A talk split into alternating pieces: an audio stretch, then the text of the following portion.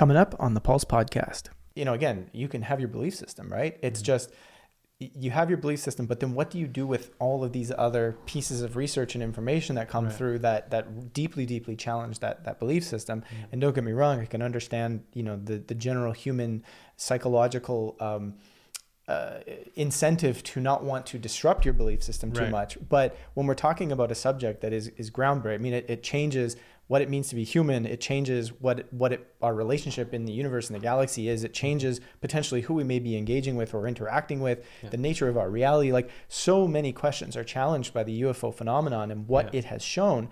That it's like, I mean, this could potentially be be groundbreakingly good for humanity. It could mm. be groundbreakingly bad, but the chances of that are so small when you look at the total picture. Yeah. Welcome to this week's episode. Um, this week we're going to talk about the subject of UFOs and try and explore some of the differing ways in which people are exploring the subject and how to potentially make sense of this subject a little bit more effectively. Like, where can we see where our biases or limitations might be coming in as we're exploring this subject? What is already known? What is already out there that we have a much greater understanding on than is in the public consciousness, right? So, how can we look at that data and bring that into the fold? This, of course, is also going to lead us into the subject of consciousness and human potential. So, strap in. This one's going to be a good one. At the end of the day, you wrote you wrote a piece. Um, I think it was what did we publish it this week or last week? Um, maybe a couple weeks ago. Yeah, wrote, yeah. Wrote a piece about uh, about the state of ufology and where we're at right. today, and where most people are at with regards to UFOs and extraterrestrials. Yeah, and I think that's an important discussion, not just because the extraterrestrial discussion is getting larger, but mm-hmm. because this the, the pattern of what has happened with a story that hey you're not allowed to talk about this yeah, you know yeah. being ridiculed for talking about this and then and then now it's talked about openly yeah. and this it resembles so many other topics where you know we've seen over the years we would talk about something say in 2012 2013 mm-hmm. and then by 2017 and we get ridiculed for it and then by 2017 it's now open conversation and so right. the, the, this pattern is happening and and what i think we're going to talk about today that is really important is what this pattern produces is that when something becomes more mainstream mm-hmm. there's a lot of surface level analyzation of the topic that is done to sort of like ch- uh, like cheaply offer some sort of insight or critique about yeah, it without yeah. actually doing any sort of deeper research that honestly yeah. has been around for decades right, prior.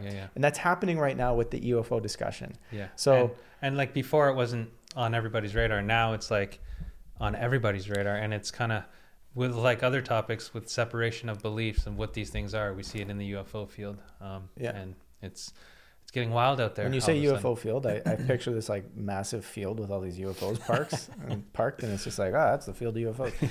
Um, but yeah, no. So so I think it's important to go through this because I think a lot of people are offering very surface level analyses of what's going on now that this subject is more popular. Right. Um, but there's actually a ton it's like that, that, that saying you know you don't know what you don't know like mm-hmm. there's a ton of research that has been done that doesn't get platformed that no. doesn't it isn't super the, popular yeah in the mainstream it's it's it's a certain narrative and yeah like a lot of information and research from the past is being completely ignored and we're not getting like a holistic picture of the yeah. phenomenon from the mainstream and governments and stuff like that there's a lot being left out and yeah um, yeah, it's yeah. So uh, I think I think this will be important. So why don't why don't we start with like you you sort of laid out a bit of a thesis around you know some of the ways in which people are looking at this yeah this there's subject. Four main categories right now, um, I believe, um, of like where people are at with regards to UFOs. Mm-hmm. Um, um, the first category I laid out was kind of the deep divers, the long-time UFO researchers who have been into this topic for, like myself, 15 plus years, um, and just have gone through a variety of research um, in the field um, and just kind of have a holistic view of the phenomenon from all perspectives. Mm-hmm, so mm-hmm. that's the first category. The second one are the newcomers because this topic has gone mainstream in the last few years. You know, official government disclosure and whatnot, and official releases and you know coverage on mainstream media. There's there's this big group of newcomers who didn't know anything about the subject, weren't even interested in it, mm. but they rely on mainstream media and they they have no qualms questioning it. Yeah. And that's where they get all their information. They're all of a sudden seeing all this credible UFO stuff in the New York Times, the Washington Post, and stuff. So now all of a sudden they're interested in the topic and they're hooked um, on these sources, what, official sources, government sources, mainstream media sources, as their source of information. These people are, are not really aware of everything, all the research, Yeah. a holistic view. So that's and how those sources that they're into have been deceptive for, for years decades. prior. Yeah. Yeah. so Yeah. it's we'll get to that when we discuss th- that group in depth. Um, category three is kind of like the agenda people, Hmm. um, meaning there's they think the phenomenon is real, but they think it's kind of um, deception, government deception. Uh, there's this Project Bluebeam holographic, or they might think they're um, government-made craft flying around. So Right. we'll get into that and talk. Like it's basically all deception. so there's no there's no ETs. It's just For the most part, yeah. No Yeah, ETs, just, just a false distraction flag. to get people. Yeah, yeah, yeah. yeah. Okay. Towards marching closer towards a new world order, and all these categories overlap in a bit. Yeah. And by the way, but um, and the fourth one is kind of the religious people. Not Mm-hmm. nothing wrong with being religious, and this, and there's subcategories within this, but I find a lot of people in this category believe the phenomenon is demonic or either angelic, mostly demonic Mhm, kind of stuff. Um, so So they're kind of seeing it as like paranormal or supernatural, but it's they're not they're bad entities. Yes, Right. bad, um, malevolent, um, deception kind of stuff. Right. And so yeah, those are the four categories. Mhm, And then like I wrote an article about this and kind of went a little deeper into each category, and that's kind of what I think we should do today. Right. Um, yeah. So yeah, so I and I think what's interesting about this is like going back to just the process of like so we're trying we're we're having this like mainstream discussion about a topic and we can post an article and uh, you know and, and and see whether it's Telegram comments, whether it's Facebook comments, whether it's sometimes on YouTube, you see all of these these different like um, what we'll call is just like uh, sort of quick spews of someone's belief system about it mm-hmm. but and i think this is why this this conversation is is good and this again goes into so many other conversations is the responses are are often just but my belief system says this therefore i'm not even really listening to what you're saying i'm not even Yeah. really listening to the evidence i'm just Exactly. my belief system says this and that doesn't Yeah. matter and and what i think is interesting about this because the, the deep divers i think are are the ones that are more willing to look at at the whole picture Yeah, they have a view of deep divers. Number one, they have a view of the newcomers, the agenda people, and the religious view.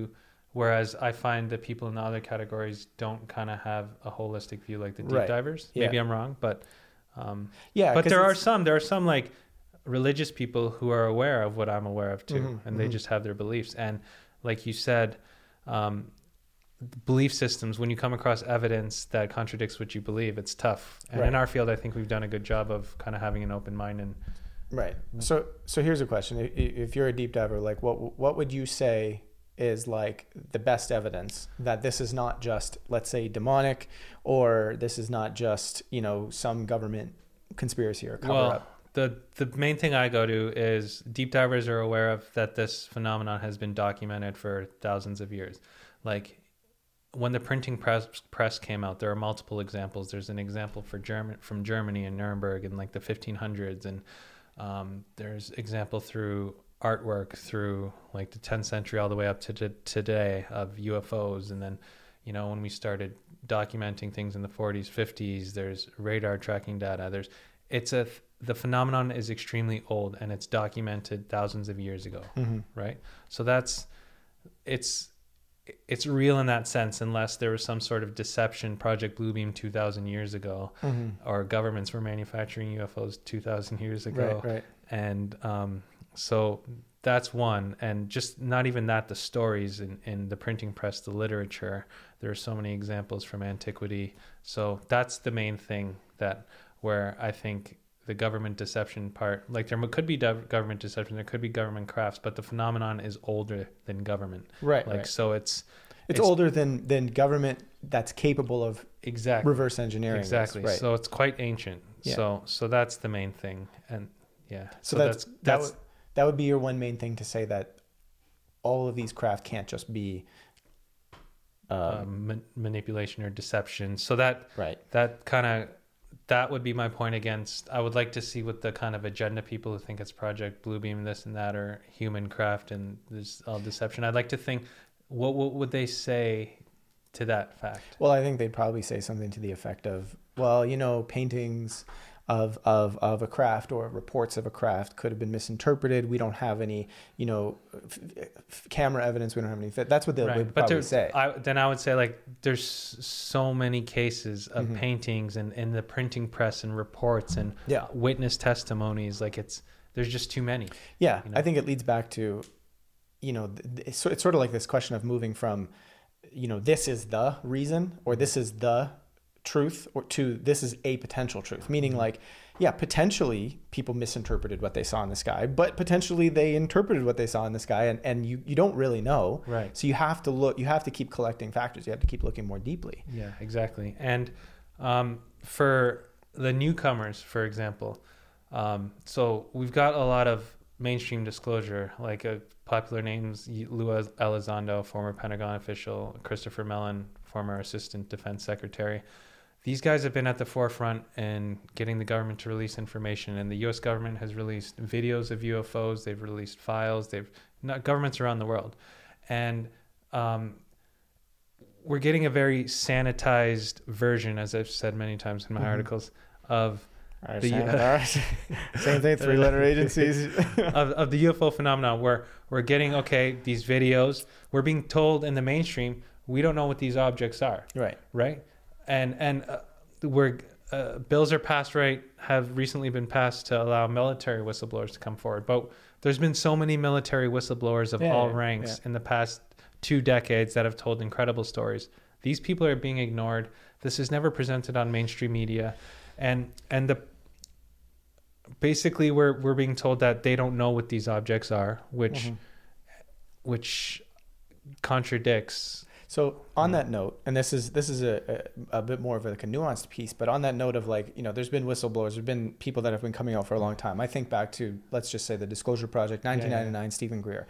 The another another phenomenon that I see in this space. So for those not familiar with with Greer's Disclosure Project in in uh, in '99, he brought together like tons of military, ex-military scientists, whatever. Like and regardless of what people think about what Exactly. Greer is these people and these highly they told their stories, yeah, right? yeah, and and you could you could say that that was a, I mean, we're talking tons of government employees, we're talking Oh, tons yeah. of military employees. with verified That was a disclosure to some extent. Now, Mhm. what you just brought up about Greer is, and I'm curious where you might put this in your categories, but what I see happening a lot Mhm. is people will say, "Well, Greer is a, is a, you know a bad guy, or he worked with government, so you can't trust him, or he talks about consciousness, so you're not allowed to trust him." Yeah. Therefore, they ignore everything that that disclosure project really. Yeah. So there's an assassination of the messenger, which then avoids all of the message. yeah Where would you put that type of behavior in your in your four categories? maybe the agenda people maybe Okay. they would think Greer is part of some sort of agenda or something but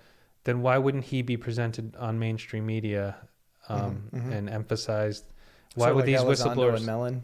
yeah like elizondo and Men- mellon and in the mainstream like we're not getting we're just getting like i said before like it could be used for anything the mainstream is saying that they want to explain the phenomenon start studying it Yeah. all right that's a lie in itself we've been they've been studying the phenomenon for 20 30 40 Yeah, years right so time. they're setting people up the newcomers category 2 to receive an explanation from them Right, right. so and that explanation just it's hard to trust so i, I empathize with the agenda people because i don't trust governments either right? Right. and as far as greer like um, i personally don't judge people Mhm. I, I don't judge like i not that i don't judge people but i'm not going to judge greer and what Yeah. people say about him and like he's his own person he's going to have his beliefs about the phenomenon what he did and those military whistleblowers he brought forward was huge. Mhm, and there were like mhm. hundreds of them. And and even from other countries and even if you go beyond what Greer did there's a lot of corroborating stories and stuff. And all these whistleblowers like colonels generals like you're never going to hear anything about this in the mainstream So- so, so- you're only going to get information from the pentagon and their specific view of the phenomenon whatever it may be to debunk the extraterrestrial hypothesis to create some sort of Yeah. false flag event i don't know who knows So not not to go off topic, but very much related to, to this discussion is a, is a bit of like a, a question around sense making, which is you might write, for example, in in an article. Um, I can't think off the top of my head, but it's this is what happens. You you may have found a piece of research about somebody with connections. Like, for example, somebody that is now on the board at Facebook or had connections with DARPA in the past or had Right. connection with the F- defense agency. So what, what's happening is is we're, we're judging their potential conflict of interest. We're judging that they might be working with Facebook under some sense of nefariousness that's passing back information to government. So as an investigative journalist, there's sometimes those connections. Mm-hmm. Now, how then do you take that in the realm of, you know, don't we need to ask? Well, well, Stephen Greer did meet with the Clintons and did debrief them, Right, and, and. Lou Elizondo did work, you know, for the government in the past. So how do you go about discerning Mm-hmm. these different people's histories and discerning what to make of the information they're putting out now? it's tough and uh, that's why i think i have an easier time from a whole from a deep ufo researcher's perspective because i've looked at stuff from ancient times from like in antiquity 1500s all the way to present day i basically have looked at hundreds of whistleblowers thousands of experiencers um, and when you do that you can kind of put things together. Like nothing Lou Elizondo from the government has said is not true. Like he's Mhm. brought up the fact that these objects are tracked on radar, this and that, and same with Greer's military um, whistleblowers. So it's not like they've said any lies now. It's kind of where we get into muddy waters is the explanation of what the phenomenon is. Right. Right. And Elizondo ridiculed Greer, saying, "Oh, if you want to." Um, talk about consciousness and sit in the lotus position, this and that. Like he ridiculed that Yeah. idea, and I don't Yeah. like that. And you know, it could be a very spiritual phenomenon. Well- uh, there's you again. You look at um, contactees and then the experiences they've had. There are thousands of corroborating stories Yeah. there, and these stories also corroborate with a bunch of military whistleblowers. Yeah. So that would be a benevolent and where there's care, these beings care. Yeah. So that's the benevolent side. Then there's a malevolent side of cattle manipulations, force abductions. So it's a it's there's a big picture There's here. a huge picture. And I think you, you have to make an honest effort to look at all the pieces. And I think this Mhm. is where, uh, you know, if I were to say sometimes the agenda people, maybe, you know, I mean, I don't want to judge the religious folk uh, Yeah. as, as not having done their research, but I mean, maybe, maybe as well. But like a book like this, for example, you know, The Science of Consciousness and Contact with Non-Human Intelligence, Volume 1. This was done by uh, Dr. Edgar Mitchell's Foundation for Research into Extraterrestrial and Extraordinary Experiences. I mean, this is a, a massive, I mean, I'm just trying to, we're talking about like 700 pages. This was a, a study involving thousands and thousands of people who claim to be contact experience, uh, uh, Yeah. well, whether it was with, so it was non-human intelligence. So in some benevolent cases, experiences. well, not necessarily. It was it was whatever experience you had. Mhm. Period. Right. And they categorize. I mean, there's tables. There's this is a very very if I think it is the most in depth uh, investigation into. I would say the question of of you know sort of human contact with non-human. Mm-hmm. int I mean that's what it's called, right? Non-human intelligence, and it's very in depth, involved thousands of people, and like you know. It sheds an incredible amount of light. You hear people all the time, well, the phenomenon's demonic. Well, you know, you look And- at it and you say, well, hold on a second, because of the thousands of people, you know, you look at their experiences and some of the data, Yeah. and it's like, well, 70% of people saw themselves as contactees, not abductees. So Well, they didn't feel like they were abducted, they were they're contacted. deceiving. It's deception. Well, well, no, but here's here's how it was defined, right? Mhm. It, it was defined as when they were asking the questions to the contact uh, to the to the contactees, they were saying things like, "When you had your contact experience, did you feel like you were being controlled? Did you feel like it was it was egalitarian? Were these Right. beings meeting you like face to face in a friendly manner?" And they said seventy percent of them felt like it was contactee related, not abductee, Yeah. because I was just there, a part of it, and I they were they were contacting me in a very benevolent manner. And, Um, then, and then go ahead. 85% of them reported positive changes in, in, in action. So they suddenly started making complete changes in their lives that were very, very positive, meaning this experience had massive consciousness shifting effects on them that made their lives noticeably better. And that's 85% of people, Yeah. right? The, the majority of cases in the UFO field and the experiences and the corroboration, I would say the majority of them, even though there are malevolent stories out there and Mhm. a percentage of that, the majority of them are benevolent Yeah. non-threatening type of experiences. Yeah, 66% said that they felt it was a positive experience. Right. Um, uh, 29% said it was neutral. Yeah. Only 5% said that it was a negative experience. And we're not making a case for angelic It's- aliens. We're just looking at the data at the research, and that's and the right? research that's out there. And I and I, the, why this research is important is because you have to ask question in the context of, of this story: What do you do with this research? You can't just avoid it, right? You can't just throw it out because Yeah. I, I said Richard. yeah. That's all you Yeah. But yeah, Yeah. ninety-one percent said that they would classify their exp- experience as not evil, not malevolent. Nine percent said that it was bad, malevolent, or evil. And then there's and, and then there's intr- intricacies within these experiences that go even deeper that Yeah. like the newcomers wouldn't be aware about. For it's like, for example, if you saw an animal on the road who was struggling Yeah. and and you took it in to help help it heal, it's going to be terrified at first. Yeah. It's going to think you're trying to kill it. It may not even have a proper perspective of what you did for Yeah. it. If Yeah. you freed it from a cage or whatever, it would want to bite you. It would be terrified. Right. So we may not understand certain things that have been done to people who have so-called neg- negative experiences. Yeah. And a lot of people who have had negative experiences, quote unquote, later on, um, like Travis Walton, he was terrified. He he thought Yeah. he was having, you know, later on he realized, okay, what was being done to me? Maybe it wasn't that. Bad. There's things we he just changed his perspective yeah, a lot. and yeah. we just don't understand. So there's a lot of that in there as well, and um, yeah, and it's just like if you told this to a religious person, for example, they just there's no looking at the data and the research. Basically, it's just they'll refer to the Book of Enoch, Anunnaki, Nephilim, and I've been Yeah. through all that as a deep UFO researcher, and just you know, it's interesting stuff, but. Um, I think it's a, it comes back to the question of like you know again you can have your belief system right it's Mhm. just you have your belief system but then what do you do with all of these other pieces of research and information that come Right. through that that deeply deeply challenge that that belief system and don't get me wrong I can understand you know the the general human psychological um, uh, incentive to not want to disrupt your belief system too Right. much. But when we're talking about a subject that is is groundbreaking, I mean, it, it changes what it means to be human. It changes what what it, our relationship in the universe and the galaxy is. It changes potentially who we may be engaging with or interacting with, Yeah. the nature of our reality. Like so many questions are challenged by the UFO phenomenon and what Yeah. it has shown.